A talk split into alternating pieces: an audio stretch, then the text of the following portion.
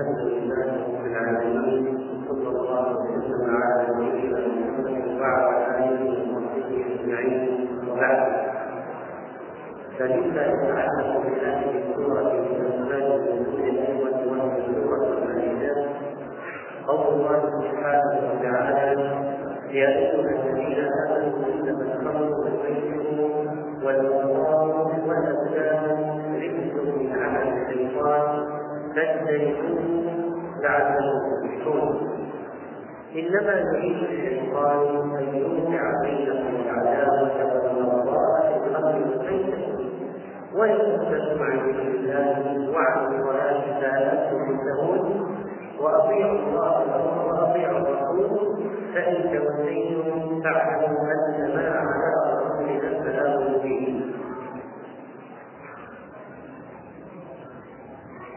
سبب نزول هذه الايات رواه البيهقي رحمه الله تعالى عن ابن عباس قال إنما نزل تحريم الخمر قضيتين من صلاه المصافين فعبث بعضهم ببعض. فلما انصحوا فلما انصحوا جعل الرجل يرى الحسر بوجهه ورأسه ولحيته فيقول صنع بي هذا فقير فلان وكانوا إخوة ليس في قلوبهم فضائل فيقول والله لو كان بوجهي رؤوفا رحيما ما صنع بي هذا حتى وقعت الضغائن في قلوبهم فكانوا إذا قبل مجالس الخمر هذه التي يجتمعون فيها ليس بينهم ضغائن فلما كانوا في مجالس الخمر وتلعب الخمر والرجول فيقول الواحد يعتدي على الآخر يضربه وهو سكران. والمضروب سكران. إذا استيقظ المضروب نظر في نفسه فرأى هذه الهدية يقول لو كان أخي هذا بقلب رحمة ما فعل في هذا الفعل. فصارت بينهم فضائل نتيجة. شرب الخمر في هذه المجالس. فأنزل الله تعالى هذا هو الشاهد من الحديث. فأنزل الله تعالى هذه الآية يا أيها الذين آمنوا إنما الخمر والميسر والأنصار والأزلام رجس من عمل الشيطان إلى فأمنتم مسلمون فقال أناس من المتكلفين وقد جاء رواية أخرى من اليهود الذين يقولون صاحب شبهات التنزيل على المسلمين. قالوا هي رجس وهي في بطن فلان وقد قتل يوم أحد لأن نزول تحريم الخمر كان بعد أحد. متأخر نزول تحريم الخمر. النزول التحريم هذا كان بعد بس مدة. فبعض اليهود قالوا طيب هؤلاء الذين ماتوا في أحد ما مصيرون ماتوا في قلوبهم الخمر في بطونهم الخمر شريك الخمر فقال أناس من المتكلفين أن يعيشوا الوحي في بطن فلان وقد قتل يوم أحد. فأنزل الله تعالى ليس على الذين آمنوا وعملوا الصالحات جناح فيما طعموا إلى آخر الآية. إذا اتقوا و الإنسان إذا ما وصل بالتحريم فهو اتقى فيما سلف. ومات على ذلك؟ فهو نازل وليس المكلف بما سينزل بعد بعد موته. ورواية الإمام مسلم في سنة النزول أيضا يرويها مصعب بن سعد بن أبي وقاص عن أبيه سعد. أنه نزلت فيه آيات من القرآن وفي رواية أخرى أربع آيات من القرآن نزلت في سعد قال حلفت أم سعد أن لا تكلمه أبدا حتى يكبر بدينه وكانت كافرة مشركة في مكة. ولا تأكل ولا تشرب. قالت زعمت زعمت أن الله وصاك بوالديك وأنا أمك وأنا أمرك بهذا طبعا هو أبى وسط طاعة الله مقدم فمكثت ثلاثة الاضراب عن الطعام والشراب الاضراب ما حكم الاضراب عن الطعام والشراب في الإسلام؟ حرام. لا يجوز. الاضراب لا يجوز في الإسلام. لأنه إذا بالنفس ولا تقتلوا انفسكم إن الله كان بكم رحيما. فلا يجوز الاضراب إذا عن الطعام والشراب. هذه المراه كافرة. هددت ولدها قالت ساضرب عن الطعام والشراب حتى أموت فتعير أن تمشي في الشوارع يقولون هذا قاتل أمة قتلت امه بسببه فقال لو كان مئة فخرجت نفسا نفسا ما تركت به. نعود إلى رواية مسلم. قال زعمت أن الله اوصاك بوالديك وأنا أمك وأنا امرك بها فقال مكثت ثلاثا حتى أشري عليها من الجهل.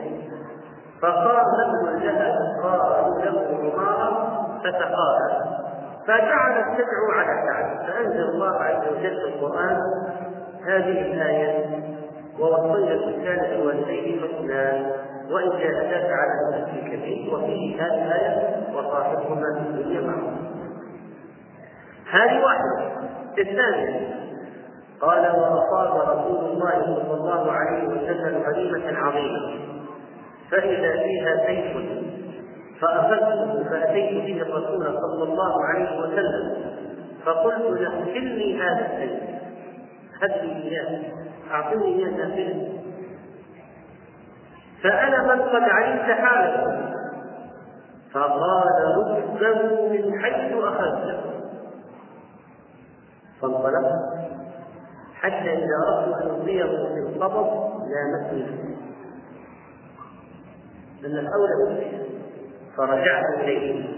فقلت أعطنيه قال فشد لي صوته رده من حيث أخذته قال فأنزل الله عز وجل يسألونك عن الإنسان قل العباد الله ورسوله هذه الثانية الثالثة قال ومرضت فأرسلت إلى النبي صلى الله عليه وسلم فأتاني فقلت دعني أقسم مالي حيث شئت. قال أتى. قلت فالسرت قال فأبى قلت فالسرت قال فسكت. فكان بعد الثلث جائزا قال وأتيت على نفر من الأنصار والمهاجرين.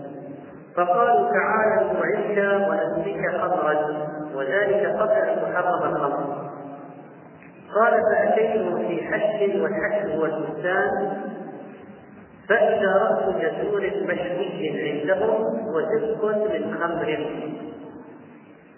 قال فأكلت وشربت معه.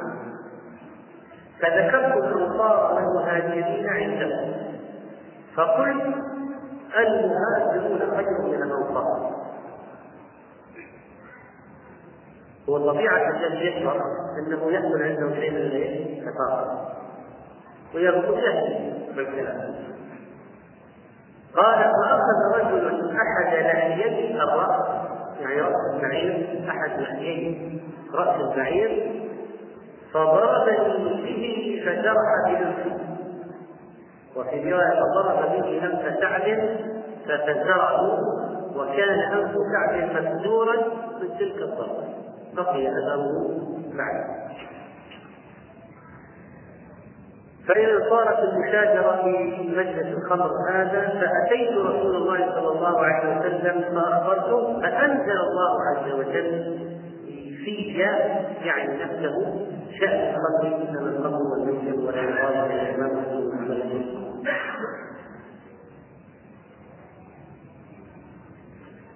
فهذه القصة فيها نزول الآية بسبب سعد ولا مانع أن تنزل الآية بسبب أكثر من حادثة. يعني تحدث حوادث متقاربة فتنزل آية واحدة في أمرها. ولهذا هذا باب تعدد السبب والنازل واحد. وفي العكس أن يتعدد النازل سبب واحد. مثل موت أبي طالب. نزلت فيه أكثر من آية.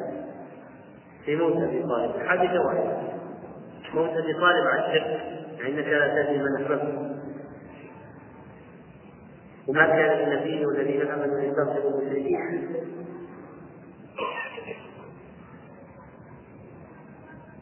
فهذه الآيات نزلت في تحريم الخمر بخطاب يا أيها الذين آمنوا لجميع المسلمين.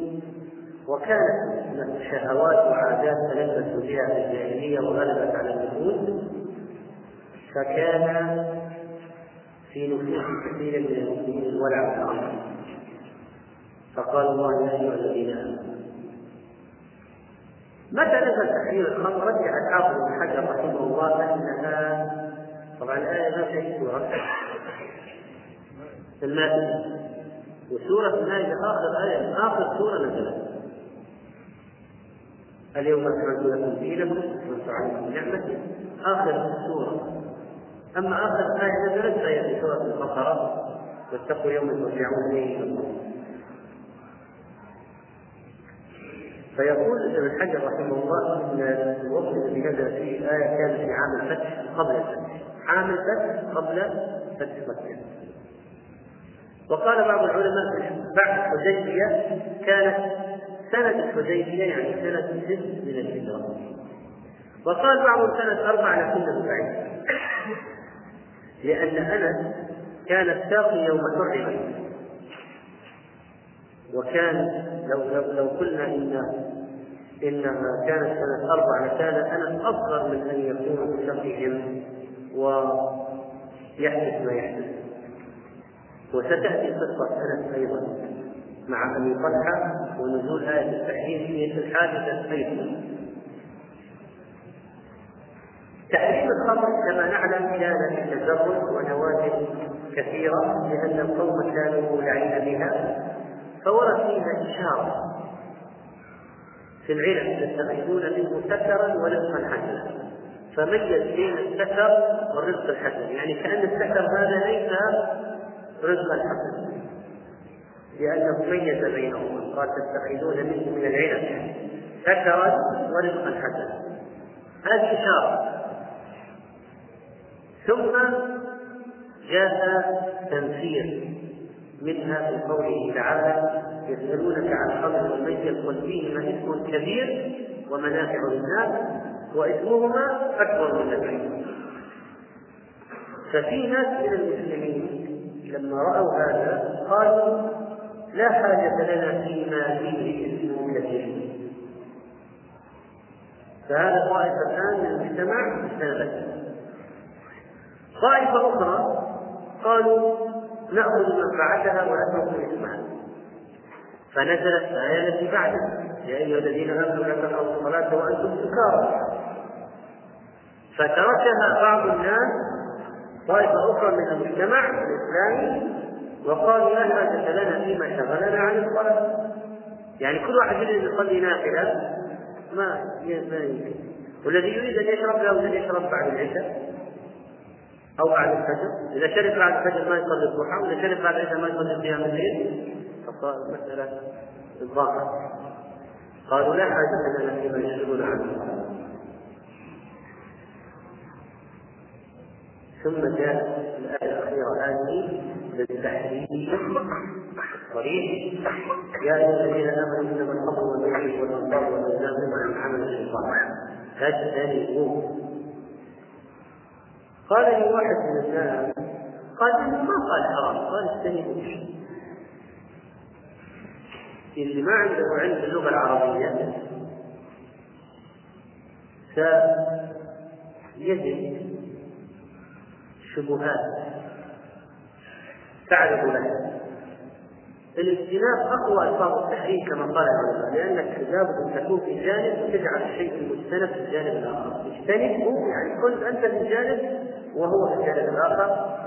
فلذلك لا شك في تحريمه وقد أطلقه على الميسر وعلى الانصاف والإسلام وأنه ليس وأنه من عمل الشيطان ويوقع العداوة والبغضاء بين المؤمنين ويصد عن ذكر الله وعن الصلاة. انتهت المسألة واضحة جدا صريحة. ولذلك صار بعضهم يقول ما حرم الله شيئا أشد من الخمر. لقد كان ذلك التجرد الحكيم من الحكيم الخبير سبحانه وتعالى من الأسباب التي إلى ترك هذا الحرام والمنكر تركا كليا وكان اثر الترك واضحا جدا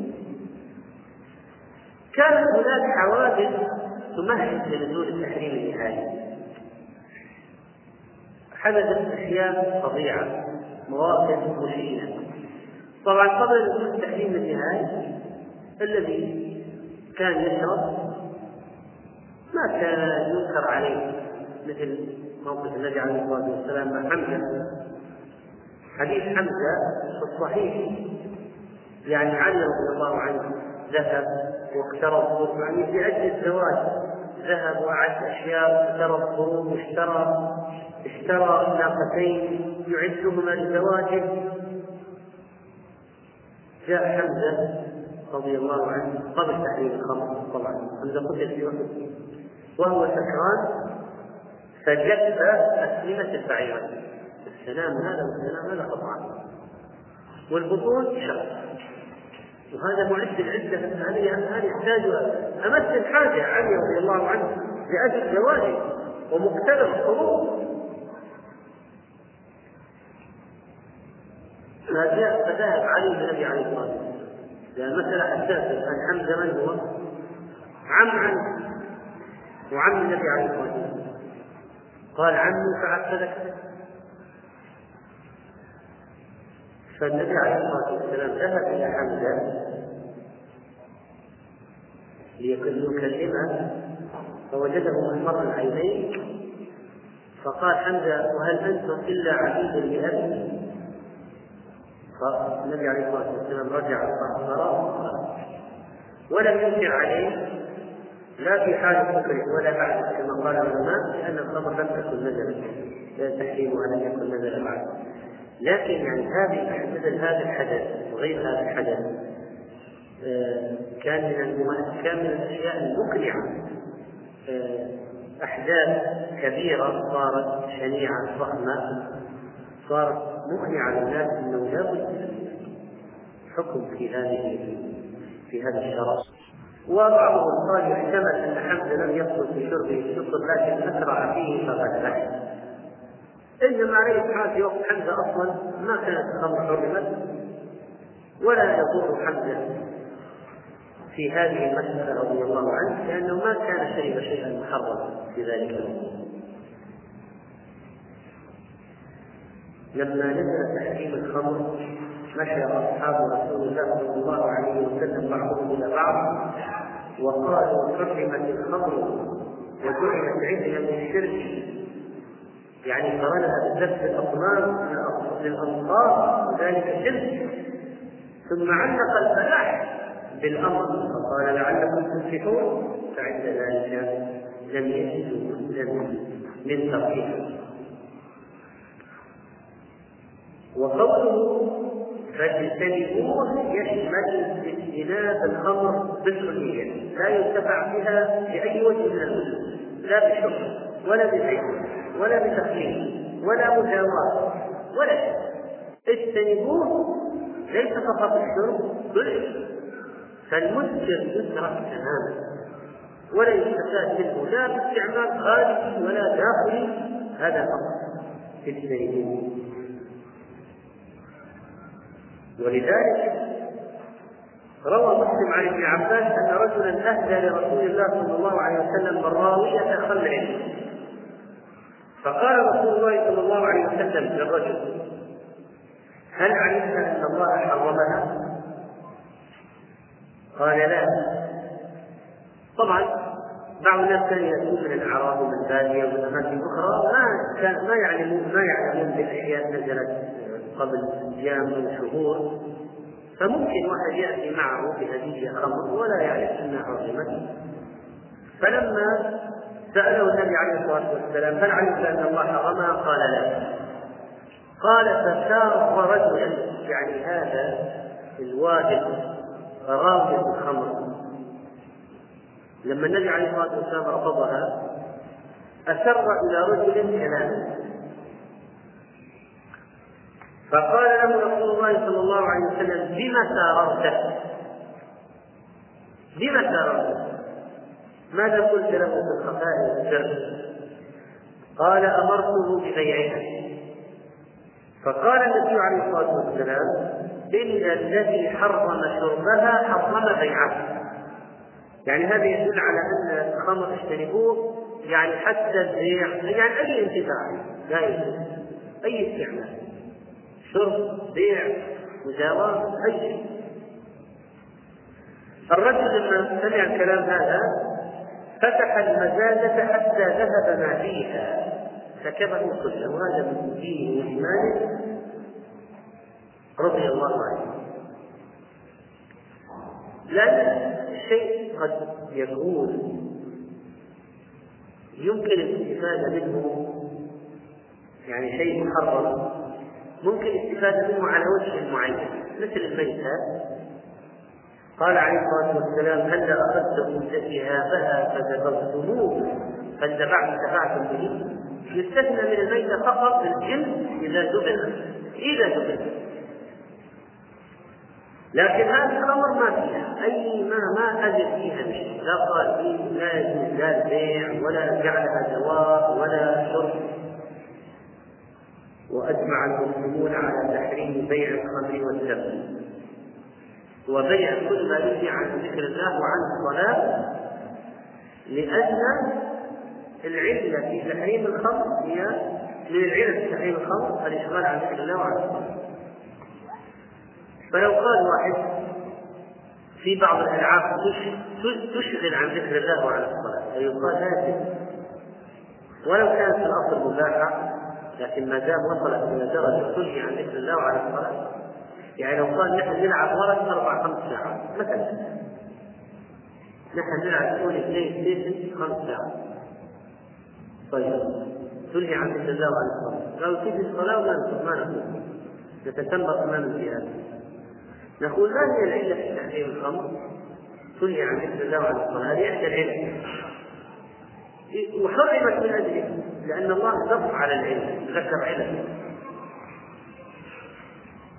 إنما يوقع الشيطان يوقع صدور المؤمنين على بعض الخمر والميت يوقع العداوة البغضاء بينهم بسببها ويصدهم عن ذكر الله وعن فكل شيء يؤدي إلى هذا يأخذ الحكم نفسه. وقد جاءت قصة أنس رضي الله تعالى عنه وهذه القصة فيها عبرة من هذه الناحية وسنأتي عليها في الآية التي بعدها إن شاء الله. المنكر كل ما خالط العقل فغطاه وجعل صاحبه سكرانا الخمر ما خامر العقل قال شيخ الإسلام الحديثة نجسة في المصح وهي حرام. والمسكر منها حرام باتفاق المسلمين وضررها من بعض الوجوه أعظم من ضرر الخمر وظهورها فيها الثالث الحشيشة وسائر المخدرات حرام ومفاسدها واضحة والخمر لا يجوز شربها لا للذة ولا لتزاوج ولا لعطش ولا لبين ولا يدخل بها رشوة بل فيه من الحرام ويزيد العوش حد الخمر ثمانون جلدة ألحق عمر حد الخمر بحد القتل وأقره الصحابة. كان حد الخمر أربعين جلدة. فجعله عمر ثمانين لأنه رأى أن الناس لا يرتجعون بدونها ناس عهد الخمر وفتحت الفتوحات وجدت الخمور عند الروم وعند الفرس فرأى عمر عمر أن الناس لا يرتجعون. هؤلاء بعضهم أسلموا لكن حدثاء عن الإسلام يسخرون فرأى عمر أن الناس لا يرتجعون إلا بمضاعفة الحد ولذلك ذهب شيخ الاسلام ابن تيميه رحمه الله إلى أن الإمام يفعل الزيادة عند الحاجة. قال شيخ الاسلام والزيادة يعني عن أربعين إلى ثمانين يفعلها الإمام عند الحاجة إذا أدمن الناس الخمر وكانوا لا يرتدعون بدونها يثبت حد الخمر في إقرار الشارع أو بشهادة عدلين. قال بعض العلماء إذا وجدت منه رائحة الخمر كان ذلك جائزا إذا لم يدعي شبهة وجد منه رائحة الخمر.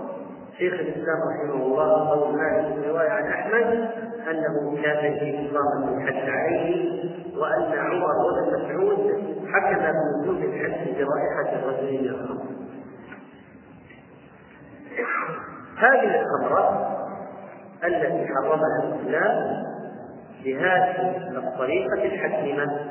نجح تحريمها نجاحا باهرا في المجتمع المسلم.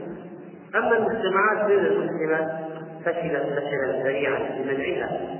فقد أدركت بعض الدول الغربية في أوائل القرن المنقرض مفاسد الخمر فسدت القوانين لتحريمها ولكن بعد أربعة عشر عاما فشلت هذه المحاولات المنع فشلا ذريعا بعدما أعجب مئات قتل مئات الأشخاص وسجن عشرات الآلاف والغرامات عشرات الملايين والمقادرات المقادرات مئات الملايين من الدولارات زاد عدد الصانع الخمر عشر اضعاف هذه النتيجة. وفشلت وفشلت المحاولات في منع الخمر بينما كانت وجود آية واحدة من كتاب كافيا جدا لامتناع المسلمين عن الخمر امتناعا تاما كما يدل عليه سبب نزول الآية التي تأتي بعد وهي قول الله تعالى ليس على الذين آمنوا وعملوا الصالحات جناح فيما طعموا إذا ما اتقوا وآمنوا وعملوا الصالحات ثم اتقوا وآمنوا ثم اتقوا وأحسنوا. والله يحب المحسنين. فيقول أنس رضي الله عنه كنت ساقي القوم في منزل أبي طلحة. وفي رواية كنت أسقي أبا عبيده وأبا طلحة وأبي بن كعب. وفي رواية كنت قائما على الحي أسقيهم عموما وأنا أصغرهم. وكان قبرهم يومئذ الفضيحه فأمر رسول الله صلى الله عليه وسلم مناديا ينادي ألا إن الخمر قد حرمت فقال لي أبو طلحة أخرج فأهرقها فخرجت فأرقتها فجرت في سكك المدينة شوارع البلد كلها كانت الخمر لأن الناس أراقوها فقال بعض القوم قد قتل قوم وهي في بطونهم فأنزل الله ليس على الذين آمنوا وعملوا الصالحات جناح فيما فعلوا إذا ما اتقوا وآمنوا وعملوا الصالحات ثم اتقوا وآمنوا ثم اتقوا وآمنوا والله يحب المسلمين. وكذلك فإن الإمام مسلم رحمه الله روى عن عبد الله بن مسعود قال لما نزل هذه الآية على الذين آمنوا وعملوا الصالحات من الآية قال لي رسول الله صلى الله عليه وسلم قيل لي أنت منهم. يا ابن مسعود أنت منهم. هذا الآية وهذه منطقة عظيمة لعبد الله بن مسعود رضي الله تعالى عنه. إذا ما اتقوا وآمنوا ثم اتقوا وآمنوا اتقوا اتقوا وآمنوا اتقوا وآمنوا ثلاث مرات ذكر الاتقاء قال العلماء الأولى اتقى ما سلف. الثانية اتقى في المستقبل. الثالثة اتقى ظلم العباد وأحسن إليه. حديث أنس يقول كنت أسقي أبا عبيدة بن الجراح وأبا طلحة وزيد بن سهل وهو زوج أم سليم أم أنس وأبي بن كعب معه كان في منزل من؟ منزل أبي طلحة. وقد آخى النبي عليه الصلاة والسلام بين أبي عبيدة وأبي طلحة. وأبي بن كعب كثير الأنصار وعالمهم وكان معه كان معه أبو أيوب كما جاء في الروايه وأبو طلحة وابو مجانه وسعيد بن بيضاء وأبو مجانه بن سماك بن خرشه فكان عدد من الناس في مجلس أبي طلحة كانوا أحد عشر رجلا. أحد عشر رجلا.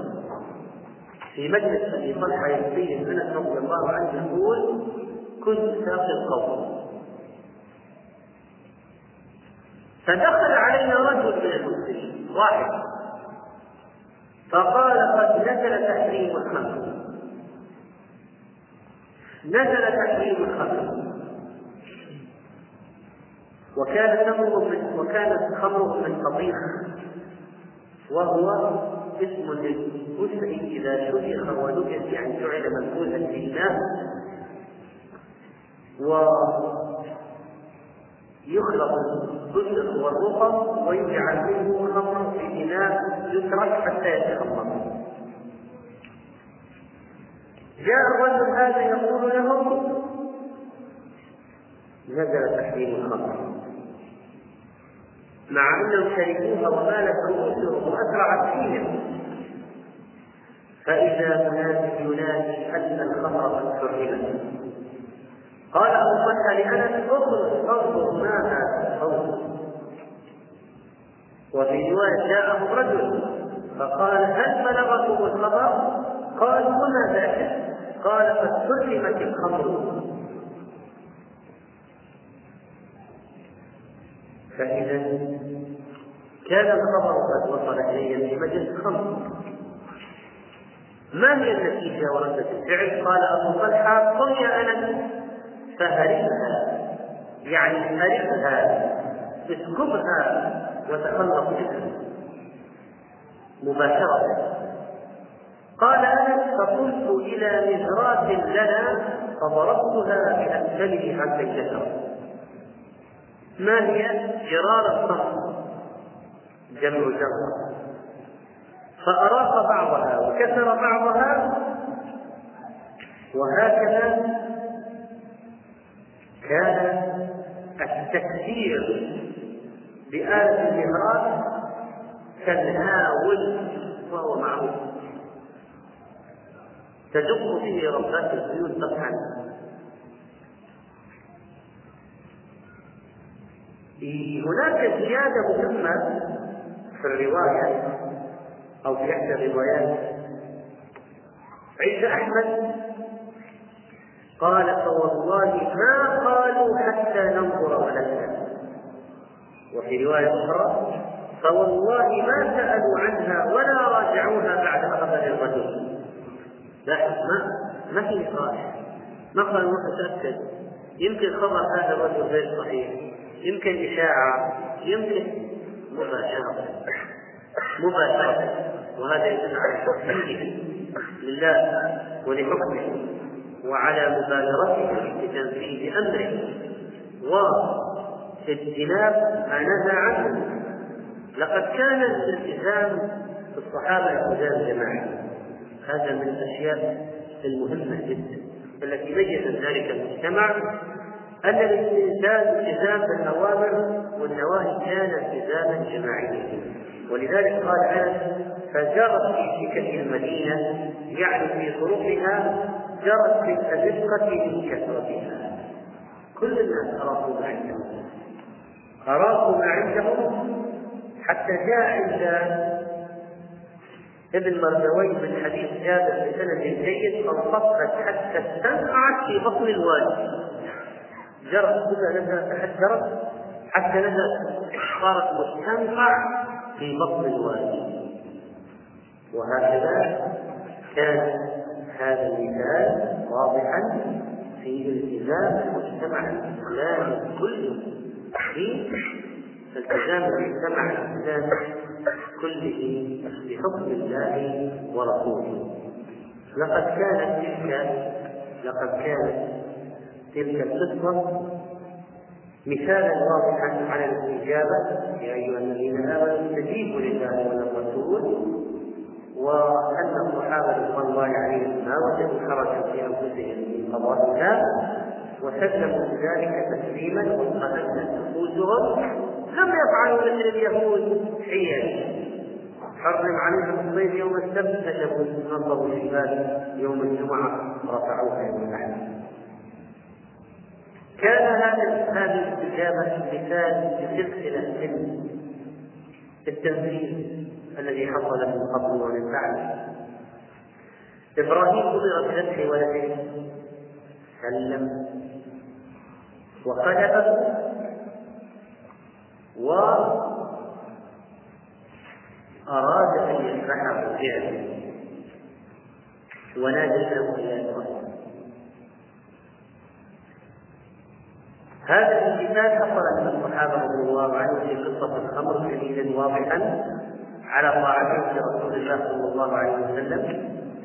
ما كانت القضية مقتصره على الرجال فقط حتى النساء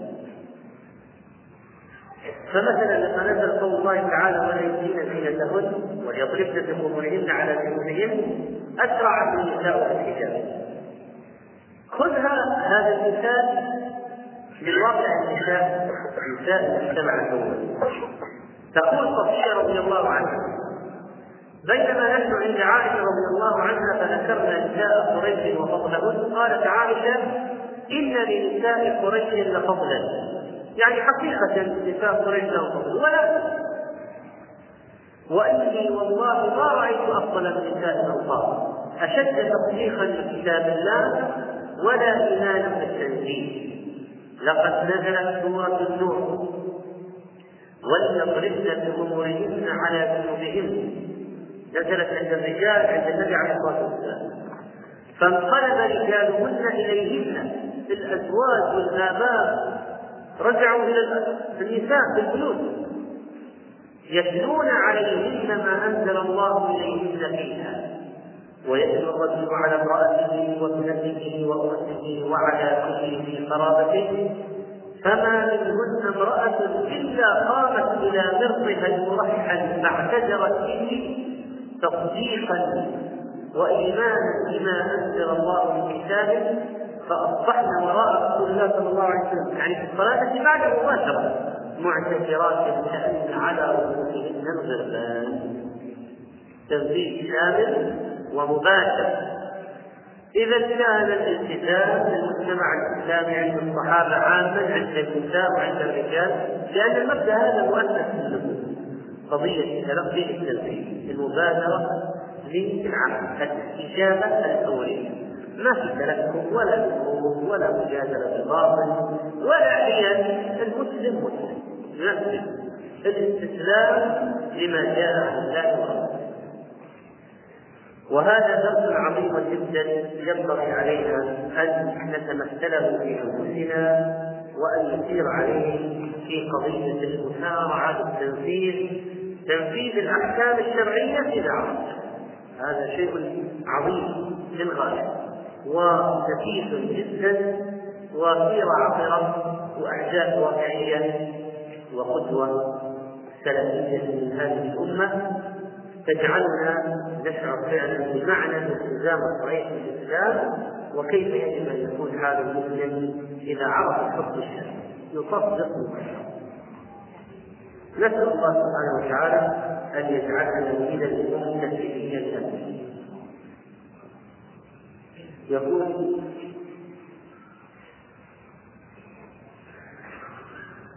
ما حكم من يحب صلاة التراويح مع المسلمين الإمام يحتاج على صلاة الفاتحة يفوته الأجر بقدر ما يفوز من الأجر بقدر ما هل يقول الإنسان الإمام أمين عند قوله؟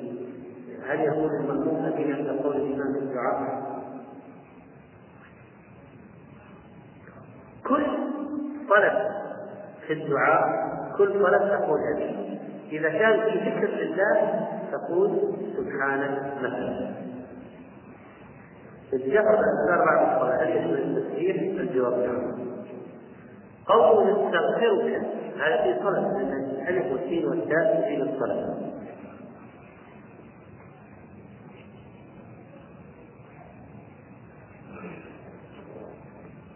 هل الصلاة والظهر والعصر في مساجد مكة له أجر أم هو خاص بالحرم المضاعف؟ هذه مسألة قد اختلف فيها أيضا، قال بعضهم هو خاص بمسجد الكعبة كما جاء في رواية مسجد الكعبة وقال بعضهم يشمل مساجد مكة كلها كل المساجد التي في منطقة الحرم الكبيرة حرم مكة والافضل الانسان على ان يقال منها من الحرم اي المسجد الحرام مسجد الكعبه هل يوسف في الصف الصف دون دون صلاه الصف؟ نعم. لا تجلس في الصف تجلس امامه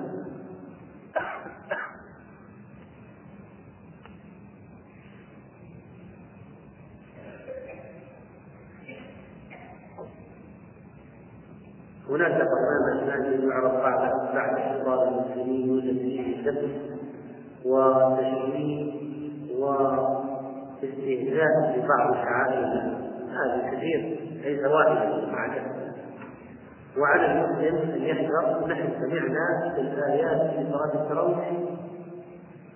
وقد نزل عليكم في الكتاب أن إذا سمعتم آيات الله يكفر بها ويستهزأ بها فلا تفعلوا معهم فكيف يجب أن يتفرج على استهزاء المسلمين والممثلات بآيات الله؟ فقد يستهزئ أهل الدين وقد يستهزئ بالحجاب وقد يستهزئ بمحرم السفر وقد يستهزئ بالسواك والكبير وقد استهزاءات استهزاءات فهذا لا يجوز وهذا يضعف الدين في النفس الواحد يتفرج كثيرا على هذه الاستهزاءات تعود عليها يعني يصبح ربما هو يقول في المجالس بعد ذلك فيشارك مع المستهزئين. ولو كان هناك أشياء مضحكة وهزلية فينبغي أن يتذكر القرآن الكريم إنه لقول فصل وما هو تكلم وما هو تكلم وأخطر شيء أدى الله وآياته ورسوله كتب الإسلام لا تعتدوا قد بعد إيمان ما هو أول حديث؟ فتح فيه البخاري صحيحه. حديث إنما الأعمال بالنيات. وما هو آخر حديث؟ ختم البخاري صحيحه. ما هو آخر حديث ختم به البخاري صحيحه كلمتان خفيفتان على اللسان ثقيلتان في الميزان حبيبتان إلى الرحمن. سبحان الله سبحان ما هو السبب؟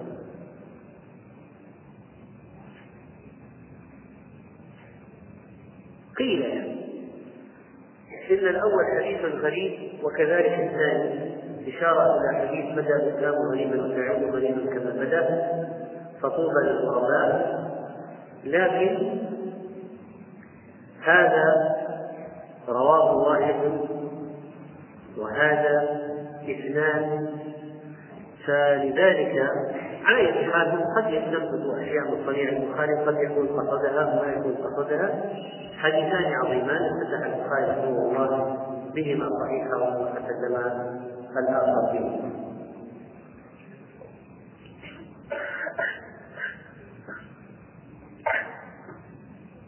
أنا مرة تسجيل الدورة منتظمة وسنة وسنة غير منتظمة لمدة سبعة أيام بالخاص ثم سبعة أيام لم كنت أعتبر السبعة الأولى ليس الدورة. هذه الأيام أتت الدورة على هيئة نقاط فقط لمدة خمسة أيام وما زالت هذه الدورة. أي دم في وقت الدورة فهو هذه قاعدة. واحد. اثنين.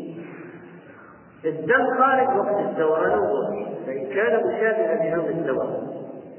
إن كان مشابها لدم الدواء اللون والصفة الرائحة الأوجاع المصاحبة إذا كان مشابها لدم الدورة وهو في خارج غير الدورة مشابها لدم الدورة بصفات اعتبرناه حيضا ما لم يجد هو والدم الذي في أيام الدورة على خمسة عشر يوم. إذا زاد حكمنا بأنه استحاضة ورجعنا إلى العادة الأصلية. ثلاثة القدرة والصفرة إذا إذا كانت في أيام الحيض فهي حيض أربعة. القدرة والصفرة إذا اتصلت بالحيض من آخره فهي حيض لا تعجلن حتى ترين القصة البيضاء خمسة. القدرة والصفرة إذا جاءت بعد الظهر فليست بشيء. قلنا لا نعد القدرة والصفرة بعد الظهر شيئا.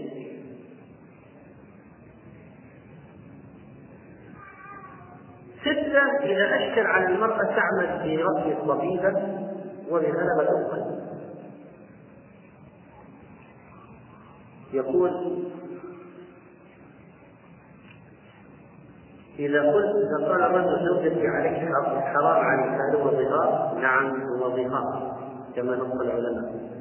أي شيء يحرم على نفسه؟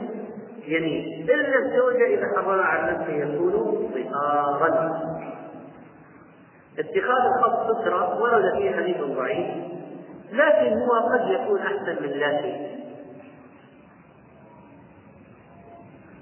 أرض معدة لبناء منزل العائلة عليها ثم بيعت واشتريت قيمتها أسهم أراضي وإلى الآن لم يحل الحول على هذه الأسهم. عروض التجارة إذا تحول بعضها إلى شيء آخر ما زال عروض التجارة لا يستقل بحول النبي الحول يستمر هو. يعني مثلا واحد عنده ذهب اليوم ملكه.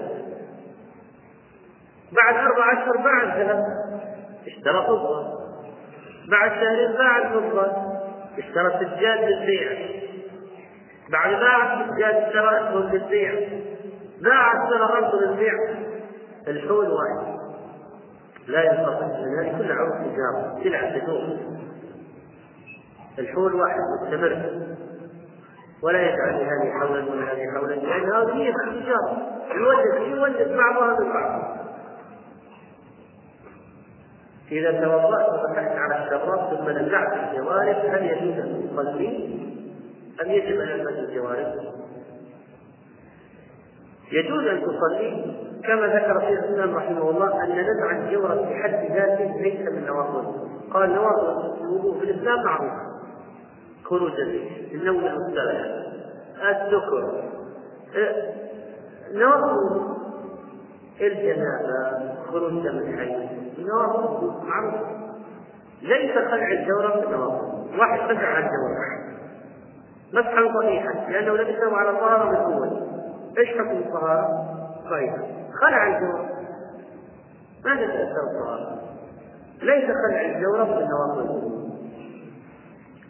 من في الزبير هو ثقة هو ثقة وإن تعود الناس عليه أو كثيرون منهم أو بعضهم يوميا موظفون يكتبون يوميا ما هو تفسير الإنسان في الآخرة؟ إذا كنا من أهل الجنة ممن عمل الصالحات من الإناث فإنها يعاد يعاد خلفها خلفا جديدا. إنا أنشأناهن إنشاء فجعلناهن أبكارا عربا أترابا لأصحابهن هناك بعض النساء في وقت الدرس يقضينه في الكلام ومعرفة أخبار بعضهن البعض. إذا كان مما يضايق الأخرى إذا يمكن أن لا يتكلمن كلاما أو بصوت يضايق الأخريات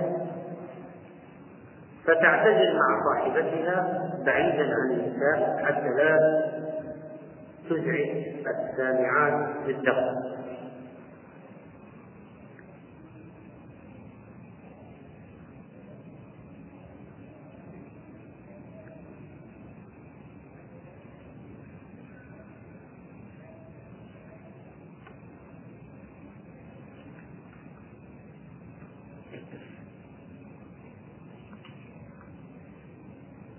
من يختم القرآن في غير الصلاة كيف يدعو؟ ورد عن أنس رضي الله عنه أنه كان إذا ختم القرآن جمع أهله فدعا يدعو وجاء ما في مانع عورة المرأة المرأة تظهر أمامها ما يظهر منها غالبا وجه والشعر الرقبة ذراعين قدمين.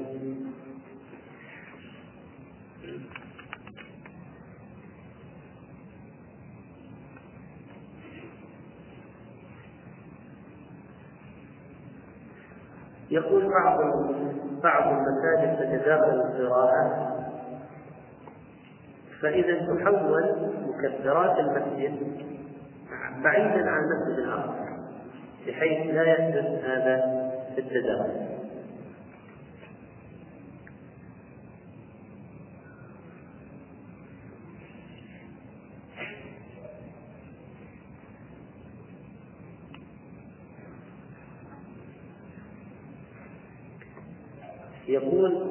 أنا من سكان المنطقة الشمالية درست الثانوية وتخرجت وذهبت إلى الرياض وأكملت الدراسة الجامعية واستأجرت من خالتي شقة نسكن فيها وأتى بجهاز التلفاز أو أتيت.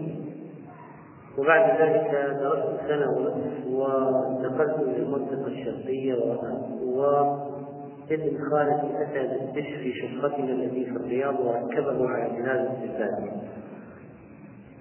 يسأل هل ماذا يفعل؟ ماذا يفعل؟ اسحب جهازك على الأقل لأن وقاء جهازك سيمكنه من رؤية المحرمات ما موقف من عيسى عليه السلام؟ قالوا بذنبنا إيش موقفهم؟ كفروا به وقولهم على مريم بهتانا وإثما عظيما وقولهم عن عيسى قتلناه طلبناه قال واحد من الأعراب ولي واحد من الأعراب الاذكياء يعني صار اميرا على بدر فجمع اليهود قال ما تقولون فيه؟ قالوا قتلناه وقتلناه قال أديتم ديته؟ قالوا لا قال فأدوا ديته هل يجوز للمرأة إذا كانت تحضر حلقة نسائية أسبوعية أن تحفظ القرآن من التفسير؟ نعم لا بأس أن تحفظه من التفسير. إذا كان التفسير أكثر من القرآن تفسير وليس القرآن بهامشه كلام يسير فيبقى له حكم المسلم هل يقرأ دعاء الاستفتاح في كل ركعات تراويح؟ نعم، في كل ركعتين دعاء الاستفتاح. الزاني الذي تاب دون إقامة الحد عليه. يعذب يوم القيامة؟ إذا حسنت صلحت توبته يقبلها الله فليس إذا بالضرورة أنه يعذب يوم القيامة ومن تاب تاب الله عليه. والتائب من الذنب كمن لا ذنب والستر طيب. لو ستر الله ستر الله عليه. لو ستر نفسه.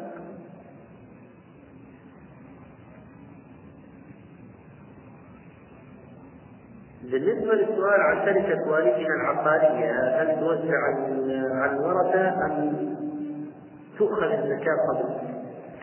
من ورث مالا من ميت يبدأ الحول من يوم أخذ الميراث إذا كان الميراث عنده في يده في حوزته يبدأ الحول لأن الميت مال الميت انتقل إلى شخص آخر انتقلت الملكية وانقطع الحول لأن الميت مات خلاص الآن صار المال إلى شخص جديد بحول يبدأ من جديد. رجل جامع زوجته وهو ناس في رمضان اختلف العلماء في هذه المسألة. فقال بعضهم عليه كفارة مغلظة قالوا لا يتصور هذا وكيف الواحد يجامع وهو ناسي؟ وإذا كان هو ناسي طيب المرأة أيضا ناسية؟ المهم رفضوا وذهب شيخ الإسلام تيمية رحمه الله وغيره إلى أن إذا كان ناسي فعلا لا شيء عليه بعموم قوله تعالى لا تؤاخذنا المسكين أو غيره فلو فرضنا ما في تلاعب وفعلا المسألة هكذا وهو هو ناسي والزوجه ناسية مع أن هذا قد يكون صعب تصور لكن كانت فرض أنه فعلا وقع فاذا لا يكون عليه عند شيخ الإسلام رحمه الله. هذا الله الله عليه وسلم